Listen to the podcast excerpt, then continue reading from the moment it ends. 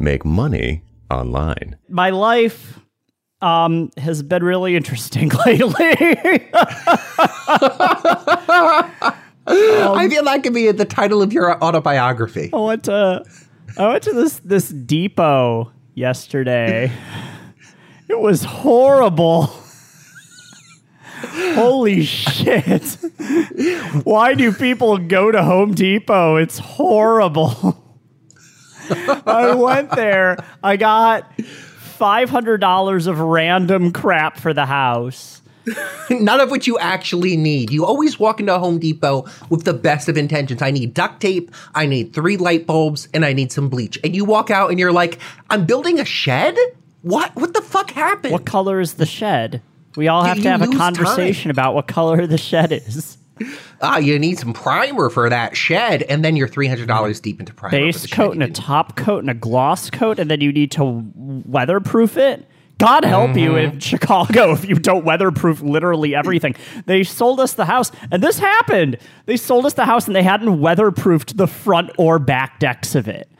Oh, So I had to buy two gallons of Thompson's water seal, and I tell you, on Thursday, I'm you're gonna love this. I got on this like workshop call with a client for three and a half hours. Immediately got off, ate lunch, filled my I got this spray nozzle thing with for filled that with Thompson's water seal. We're already hundred dollars deep on, and I haven't done anything yet, right? go out there with an extension cord and it's the first like dry day that we've had because it's spring in chicago and it rains every other day and i immediately turn it on and the wind was so strong that it just blew thompson's water seal directly backwards into my face Oh God! and Thompson's water seal dries quickly. So now I have I have some advice for you, dear listener. I'm you are coming away with a lot of actionable advice on this episode, I assure you. To remove Thompson's water seal from a pair of glasses, soak them in warm water with some soap in it. I used Mrs. Meyer's lemon verbena scent for about an hour and a half. They should be like just crank the hottest water you can get out of the water heater, just let it sit there and then brush it off and towel it off and then microcloth it off and then you will have no more Thompson's water seal that has been dried onto your glasses and their presumably non-stick oleophobic coating. I'm sure this will come in very handy and useful to you in the future. I spent all of yesterday building shelving. I spent and and to get that shelving cut, I had to go to two different Home Depots while my zip car time was ticking down. Oh God! Because I'm a millennial and don't own a car. And everybody's You're like, just- you should own a car. I'm like, no. You're describing to me a very good spec for the worst video game ever, but the video game that the majority of people in the world go through at some point in their life. It's several different video games. Uh, it may be- Grand Theft Auto, but for home ownership. Yeah, it's very open ended like Grand Theft Auto, right? Like you can complete the missions in Grand Theft Auto, or you can go off the grid and paint your house plaid, or do something dada, or build a spite fence, or and it's sometimes you get like 10 different games in a day where you um I have a to-do list right now that just says home fuckeries. And home fuckeries contains install recessed door sensors for the security system, put up the towel bar and toilet paper holder in the downstairs bathroom, install the bar shelving, install the laundry room shelving, finish the pantry shelving because I bonked out yesterday um, installing shelving. Because this house came with no shelving, no curtains, and almost no bathroom hardware. Oh God. That was just those three things, 10 grand. Oh my. God. And you may God. be wondering, Nick D, 10 grand is a lot of money for that. You're crazy and stupid and terrible. Excellent point. I didn't have a drill, you know? and there were three bathrooms. So I had to get all of the hardware for three bathrooms. And it's a three floor house. I had to get curtains, or not, I blinds for all of them. And blinds are expensive. You don't think blinds are expensive. Blinds are expensive, and then you multiply it by 28 windows. Nick D, you didn't need all 28 windows. I didn't get all 28 windows. I only got 13 windows. you presumptuous asshole. Oh my god. So uh, none of this has to do. I mean, this is. I'm going to bring this back to actually business stuff. No, no, this is good. This we we're we're we're live right now. We are on fire. We need to ride this demon horse to the grave. Replace side gravel with soil and mulch. Well, in order to do that, I needed a wheelbarrow. When I went to Home Depot, I filled up the back of my truck and couldn't buy a wheelbarrow because I couldn't physically fit it there. So I'm getting a wheelbarrow Amazon primed to me. if you if you are deep cuts on Nick D podcasts, you know my resistance to signing up for Amazon Prime. You know that because I gave this huge half hour thing with Kurt Elster about how I love waiting two months before I buy anything on Amazon. That was from a different life. I blew two grand on Amazon in one go the day I closed. Welcome to homeownership. Holy God. And I tell you, man, I you know, I was expecting the down payment to be expensive because that's pretty well set up for you. Like, but like and, and this house is pretty move-in ready. It's not you might be thinking like the house is falling apart. No. If you look in it, it's a move-in ready, beautiful, wholesale rehabbed house. It's just not we haven't rubbed our butts on it and claimed it as our own yet. And in order to do that, you need $13,000. this has been the number one expense month for draft in its history. And Oh my god, the down payment came out of Nick Disabato, not draft. Oh my. Oh my. We're not counting the down payment in this. Now I got some scary or a scary question. Like we think it's thirteen thousand, but I mean you're describing to me what sounds like a waterfall based project, not an agile based project. We don't. There are dependencies here we have yet to uncover. Oh, you might go to install a piece of shelving and you're like, oh, there's a door here. Oh, there's spikes behind the door. How do I remove spikes? What's going on? You you have no clue what's coming down the tunnel. Right, right. I mean, I have a plumber coming this afternoon, right? And the I I am. Let me anticipatorily say I am so sorry. Right. So the plumber is coming and I'm just I'm just bending over. Like it's horrible. Like I'm he's here to install a battery backup for my sump pump and that's it. And I'm fully expecting this to be four figures. Oh, what what will he discover? Wow, it looks like you don't even have any pipes. We got to Yeah. install pipes. Got to the wire up whole the entire house, house. Is, the whole house is fresh piping. That's the great thing about it. I'm still probably going to end up spending like a staggering amount of money on this. And and all of you are going to be like, "Oh, boo-hoo, Nick D, you, you knew what you were getting yourself into." I kind of didn't. Even after everything everybody told me who was also a homeowner, I took you have no idea how many people I took out to dinner about this. This has been 8 months in the making. We started looking at houses in September. It's May. Oh my! So you knew you you you were given forewarning. I was given a significant amount of forewarning, and even so, you know, I today is the first day in two weeks that I haven't been either packing or unpacking or drilling or spraying a sallow gunk onto my own face. Are you waterproof now? Uh, probably. I'm probably radioactive at this We're- point. we're- Aaron, Aaron, I, I didn't even realize. Did you know that there are two different kinds of drill bits and they look the same? And one of them is a normal drill bit and the other is a masonry drill bit. I didn't. I didn't until it caught on fire. The dr- Ah! It melted. Oh my god! Oh god. I hope somebody's filming this. I hope this is a documentary in the making. It's like this old house, but the house is on fire and there's no driver at the wheel. Oh. I have so many questions. Where do we begin? We're already 11 minutes deep in this episode, Kai. How are you feeling? Um, I discovered parts of my body I wouldn't care to discover.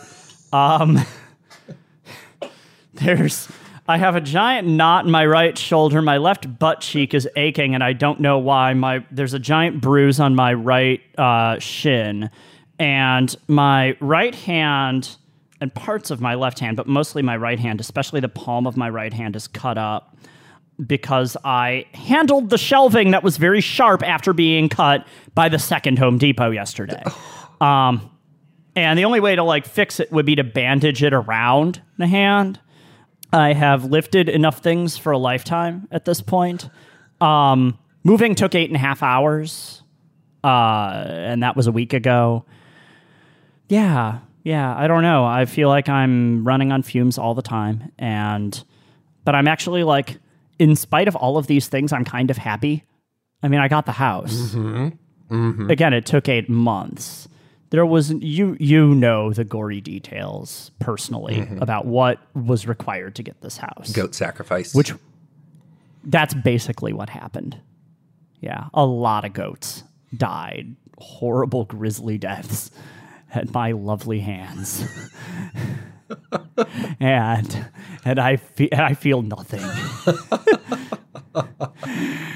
um but yeah, you know, there's light in here and it's comfortable and it's clean and it's a better place than I've lived in my entire life.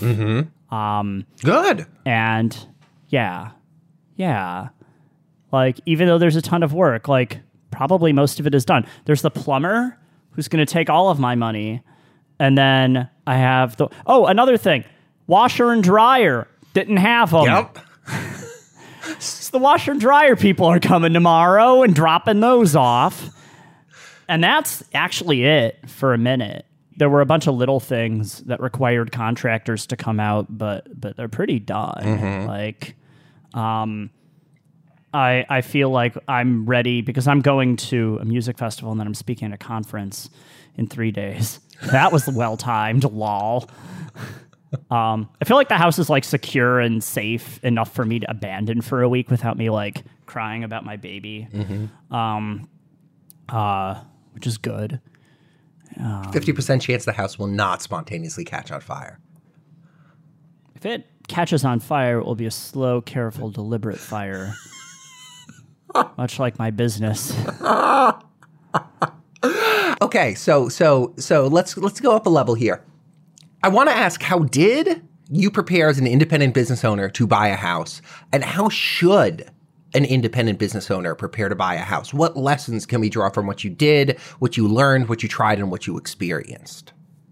Yeah, so if you're an independent business owner, you probably think that the prospect of a $100,000 down payment on a house is a terrifying and horrible consequence for you. And you're right, it is, but it's not impossible. So, the first thing that I can do, and if you live in the United States, you have to do this. There's there's no whining. I don't want any whining from you, and you're not going to like it. You're not going to like what I have to say. Are you ready for it? You have to get on payroll. You have to sign up for a payroll system and become compliant with your state and federal authorities on payroll. You have to begin paying Social Security and Medicare tax.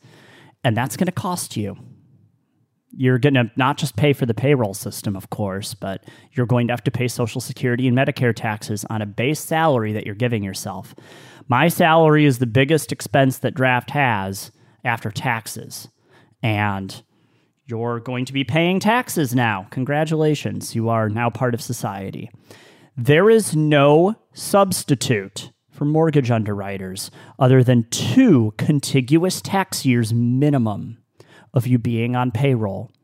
If you are not listening to this and thinking, I need to pause this podcast and get on a payroll system today, you will not ever have a house. You will not ever have a condo. You might actually have a really difficult time getting a car without your parents' help. Yeah, I've been dry own a Honda and I've thought about buying a new car, and I've intentionally delayed that purchase until I have two years of payroll because I know how challenging it is for anybody to be like, yeah, we're going to give you a loan, aside from like a credit card, when you don't have that history to show, like, oh, look, I, I actually make money.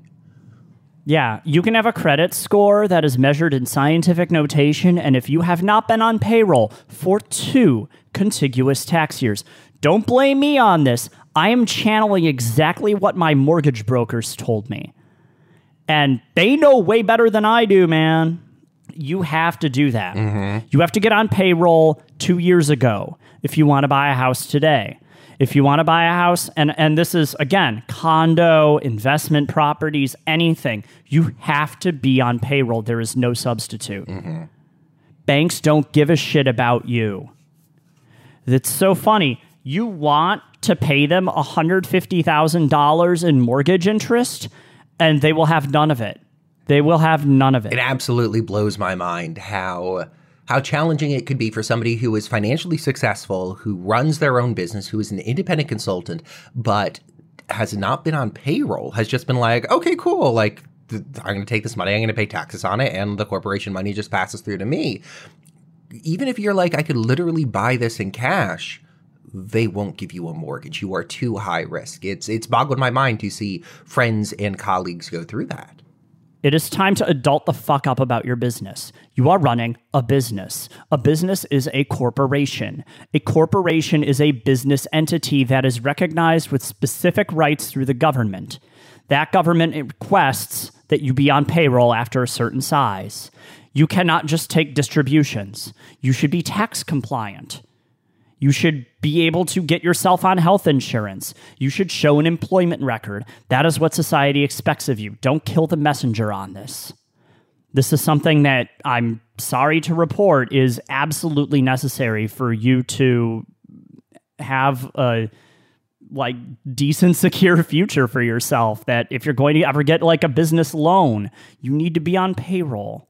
If you need a line of credit, probably you also need to be on payroll hopefully you are sensing a trend here and going on payroll. Here is how you get on payroll. You go to either gusto.com, G U S T O. I'm going to leave my refer link in the show notes. Or you go on wagepoint.com. They were an ex client of mine. They're wonderful people. Um, both of those people provide you with payroll solutions that cost about $30 a month for a solo business and about 4 or $5 a month per employee after that. That counts contractors. And you pay that and they file all your paperwork for you. Don't use ADP, fuck ADP. Don't use anything that claims to do 10 million other things for you. Fuck them. They're going to take up too much of your time, unless you have an assistant, in which case you probably listen to Make Money Online episode about hiring an assistant. I switched to uh, Gusto about, I think it was just over a year ago, a year and a half ago. And at first I was like, ah, 30 bucks a month. This is going to be a pain. But not, but then I realized like this takes care of all the problems. I'm, I'm again, tax compliant. I'm starting that paper trail and I'm setting myself up for success if and when I decide to make a larger purchase. And, uh, a listener of the show, uh, Glenn, wrote in and asked how we as independent consultants handle making those larger purchases. And I think one thing that as we are highlighting here, that is very important, is making sure you are compliant in that sense, making sure there is a paper trail, making sure you are on the grid. Yes, absolutely. You need to be visible and present. The next step in that is what you thought was the first step. It is that you need to clean up your credit score and you need to gain a decent sense of credit. A lot of my friends wouldn't believe this. They don't open credit cards, they only have debit cards. So you need to open a credit card. You need to have a good credit record, you know? You don't have to use the credit card, you can just leave it there. Or what do what I do uh, or did for many years and just pay utilities on it. Like you have to pay the utilities and never carry a balance over a month. And you're paying zero dollars for the credit card. Get a no annual fee credit card and do that. Amex and Capital One both allow you to track your credit scores. I would recommend using them instead of a service like Mint or Credit Karma because they harvest your data for marketers. And I'm a neckbeard and don't like that. But if you absolutely must use something like Credit Karma, that will tell you your credit score. Every three, every four months, if you go to annualcreditreport.com, you can request one of your credit reports from one of the three reporting agencies. I do it so that I get an agency in May, August, and January. And so I rotate it every four months and I get only one report. Find any blemishes, call the hell out of all of those people and get them excised from your credit report. When I married Erin, I had her added to my Verizon account and they opened a phantom account under my name that I couldn't access and started billing me from it. And then they sent me to collections and it ended up on my credit report. That took probably nine hours of phone calls to get removed from my credit report. And then it took like three months for it to finally like churn off of the credit report. You have to do that for every blemish that you have on your credit report. You need to come clean.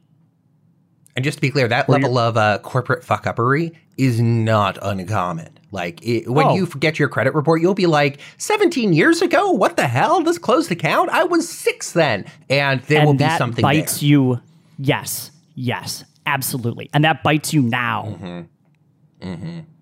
And that's horrible, right? The system is horrible and stacked against you at every turn. And you are going to be fighting constantly to fix it. But if you understand the system, it's a winnable game. Absolutely. Absolutely. And and you know, having just been through the process and, and kind of fresh off of it, I can't believe I'm at like actually mentioning this, but if you email the the email address and the, the footer make money online and you ask me any questions about the process, I've been down that process. Um, if you live within the city limits of Chicago and want access to my mortgage broker and realtor and uh, real estate lawyer, that team was instrumental. Another thing, when you're in the middle of the process, trust your experts. The whole thing is a black box and you have no idea what you're getting yourself into. Often they don't, but it's their job to figure it out. I think that now is a very good time to buy, especially in the neighborhood that I bought in. And those of you who are listening and from the city of Chicago, you should be putting together money to do this if you expect to stay in the city limits anytime within the next five years. I think that there's going to be a huge bloodbath between haves and have nots on people who buy and people who rent. And that's most of what motivated us to buy. Um, so that's a little bit of a personal thing, but it's important to put down roots. Dive into that for a second. The next question I was going to ask you was why did you make the decision to buy instead of continuing to rent? Well, so our apartment was awesome. You've been over to our home, Kai. You knew. Um, the yard, you could have fit another house there. It was amazing. It was a block away from the middle of the best neighborhood in the city. A large part was they wouldn't allow us to have a dog. So now we can have a dog. We've called it the dog enclosure. So there you go. Another part is exactly what I just said. You know, we've lived, we had lived in Logan Square for eight and a half years, and we've seen it change a lot. And we're not even in Logan Square technically anymore, but we know that the like wave of progress in the city is is coming out to us in Avondale, and we want to get ahead of that, and we want to get on the ground floor of that. And so it's not just moving, but it's moving to this place in this neighborhood at this time. We knew that prices will never be better rates will never be better. Our mortgage is three five. You know, it's a round off error for us to buy at this point, which is amazing. The monthly expenses on this house, given how move in ready it was, other than all the things I complained about earlier, it's maybe three hundred dollars over our previous rent. Man, if you're listening to this after the property tax hit increase hits in Cook County in 2017 or 18, your rent is going to go up by that much because they can't afford not to. Your landlord is going to feel very sad and then fuck you. The landlord will feel no remorse about the rent increase because there's somebody else standing in line who's like, sure, I'll rent that. And it'll turn over immediately. Uh, uh, jumping on one point you said there, like like you've highlighted, there's a huge upfront cost to buying a house. You've got the down payment, you've got the mental and emotional upfront cost, and you've got the oh, there's ten thousand things I didn't realize I needed to do to the house, and I'm now best friends with every clerk at Home Depot upfront cost. But beyond that, once you're over that hump, I mean, you're right. Like you have exponentially increased the quality of the house you're in, the quality of the place you're living, and it's only going to be costing you a tiny bit more each month in terms of that month to month cost. We tripled the square footage of our residence. I mean, we own a whole lot. And if you got a condo in this neighborhood, you could get a condo in Logan Square for about as much right now, which is great, or a duplex or something like that for uh, about as much as we paid. There is a generational shift in favoring cities. Fewer people want to live in the suburbs. More and more talented people are moving to the city. And this is great, you know.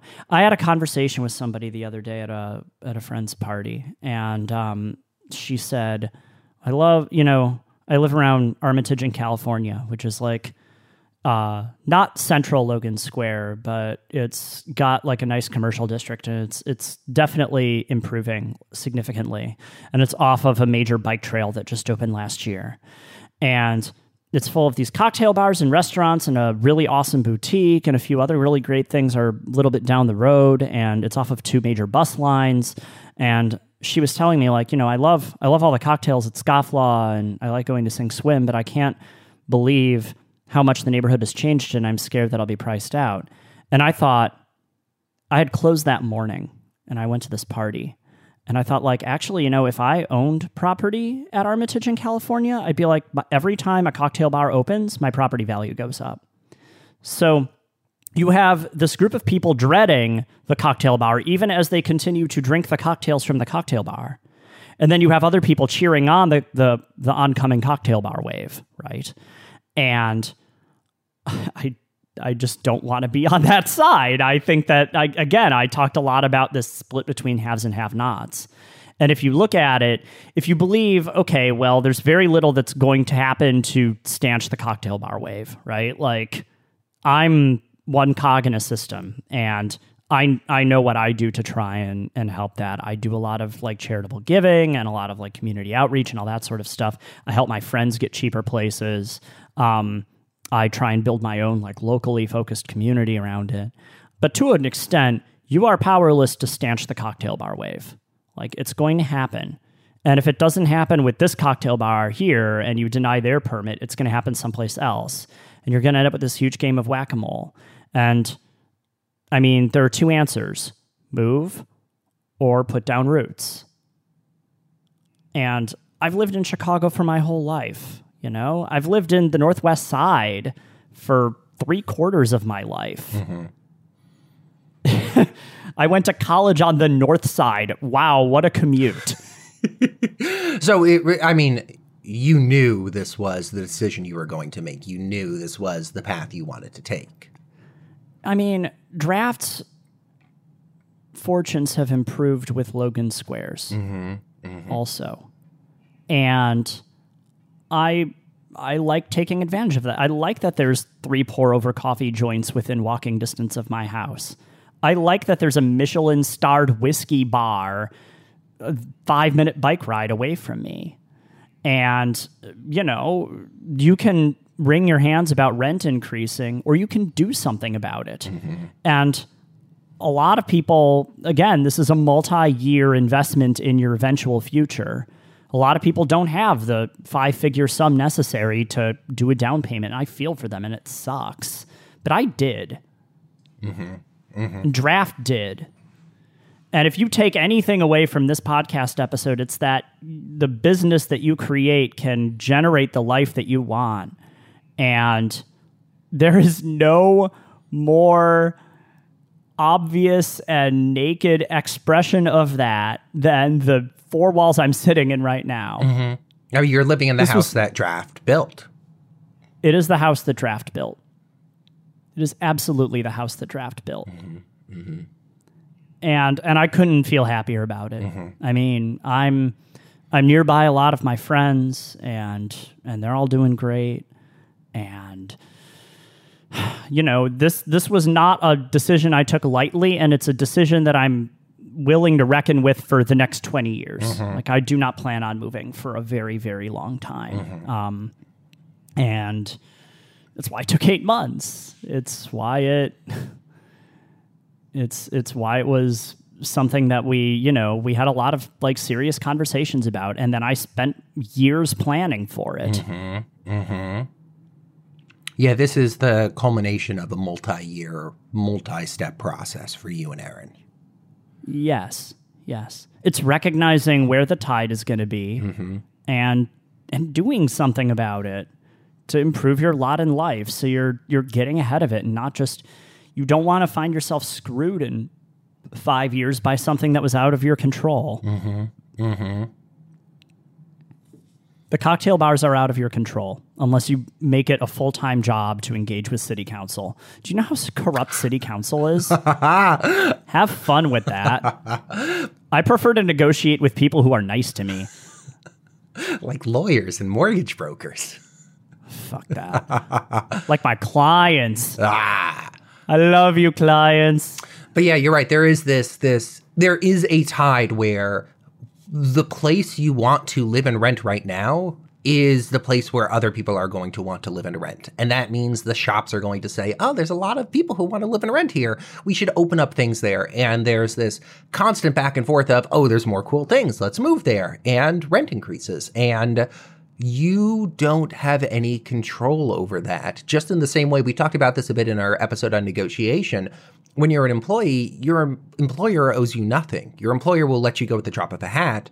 If you're uh, uh, renting, well, your landlord owes you nothing. If they're suddenly like, oh, gee, I know that I could rent this place for 500 bucks more a month, guess whose lease is getting terminated? Yours. Because, well, you're not you're not the cash cow you could be and they know that hey they kick you out and in a month they're going to be full again so you're right it is uh, almost strategically a better bet to own the house because you put yourself in full control of your fortune there you put yourself in full control over where you are and how you how you could affect your surroundings yeah. I mean, the eviction scenario that you're talking about sucks. I want to be abundantly clear. I'm not Nelson ha haing you for getting priced out of a neighborhood. That is horrible.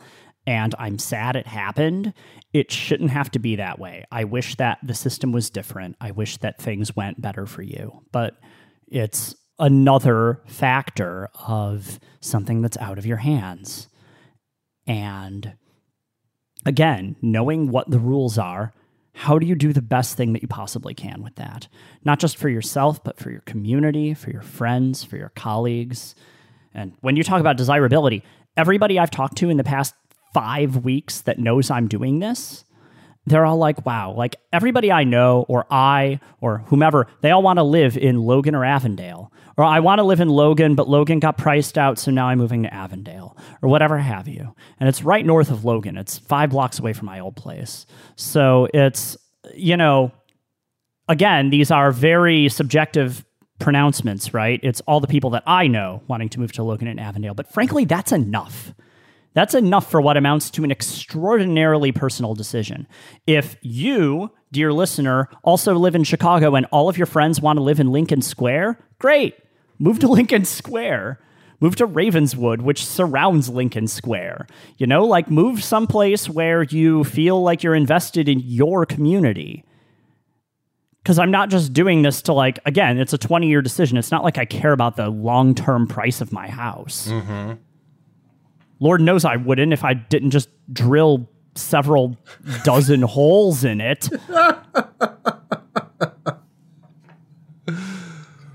I'm not here to flip it, man. Mm-hmm. I'm here to stay here and put down roots and be at the nexus of an amazing fucking community. It's one that's been demonstrated to me for almost a decade whenever I think about home ownership, I've been a serial renter since I was 18. I frame home ownership in a different way, but you're framing it in a very intentional community based way where you're saying, I'm not buying the house because like it's it's you know I'm I'm going to flip it. I'm going to double my investment here. You're saying I'm putting down roots. I don't have to worry about the community changing because of rent increases because of these other variables. I'm picking this place and buying this house so I have the community I want. Yes. And I think that's the best that's, reason to buy a house. Yes, I I think so too. I mean, I your relationships and the people you surround yourself with define who you are and define whether or not you feel fulfilled with your life. And in many ways, this house in this neighborhood, built in this way, is a long term bid for that. I haven't seen a whole lot of my friends lately because I've been drilling holes in things, but rest assured that when I come back from this trip at the end of May and um, come back from my other conference at the end of June, I will be seeing a lot more of my friends and working in a more intentional way to build this community. Um, because what else? What else is there in life? No, there's nothing. I mean, when you cut down to brass tacks, all that there is is community and the people you surround yourself with. Everything else, income you make, uh, uh, the projects you're working on, the things you put out there, they are reflections of the community that you surround yourself with. And if you don't recognize that, if you aren't building yourself in the right way or building your community in the right way, it's going to poison the well. So, yeah, I think I think choosing the community as sort of the touch point that you make these big decisions from, that's the right way to approach it. And are you either moving towards or moving away from a community? Are you moving towards a community you want to be with, or are you moving away from a community you do not want to be with? That's a very fundamental question that's valuable to ask yourself periodically.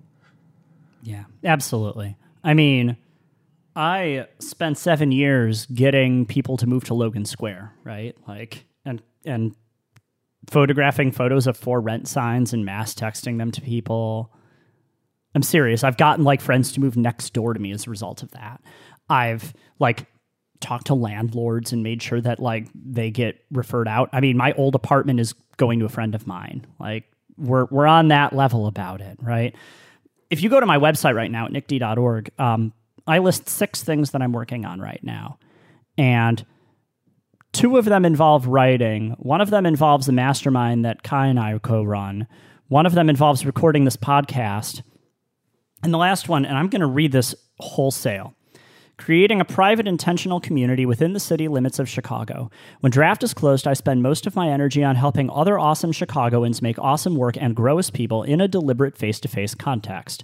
Slack, iMessage, and email are insufficient. You must put your body in the room. You must do it often. You must do it no matter what season it is, and you must not take the practice of doing so for granted.